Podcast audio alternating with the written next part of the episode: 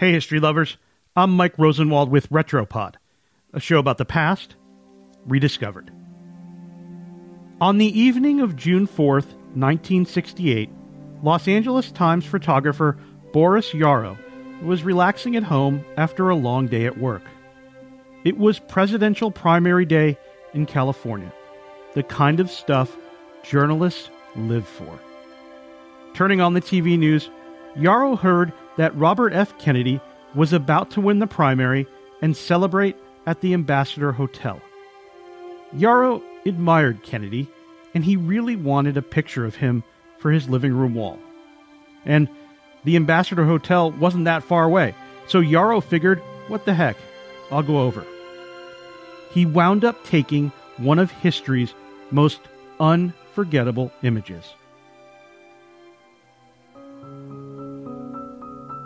With his press pass and camera hanging around his neck, Yaro was able to get close to Kennedy as he finished his victory speech and walked away to shake hands.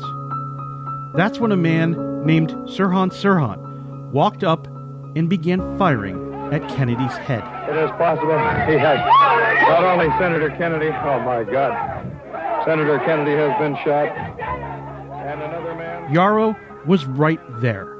He described the moment for the StoryCorps podcast earlier this year, saying, The crowd separated like Moses parting the Red Sea, and Kennedy was putting his hands up like a boxer, trying to avoid getting hit. Bobby, I saw him slump to the ground. His legs were splayed toward me, and I saw the blood dripping out of his ear. Then Yaro shot the photo that haunts history. Kennedy, his legs limp, staring blankly into nowhere, with a young busboy crouched beside him, propping up his head with a stunned, helpless look on his face. That busboy, Juan Romero, died earlier this month from a heart attack at age 68. Though, in truth, his heart broke that night as Kennedy lay dying in his hands. Like so many others in the late 60s, Romero a 17 year old Mexican immigrant, said he saw Kennedy as a uniting, inspiring figure in a time of great tumult. Just the day before, Romero delivered room service to Kennedy. He told StoryCorps about it, describing how Kennedy was on the phone when he walked in. You could tell when he was looking at you that he's not looking through you, Romero said. He's taking you into account. And I remember walking out of there like I was 10 feet tall. After snapping the photo, Yaro raced to a phone so he could alert his editor. He was ordered to the newsroom immediately. While he told reporters what he saw, someone else rushed to develop the film. Yaro cried when he saw the photo.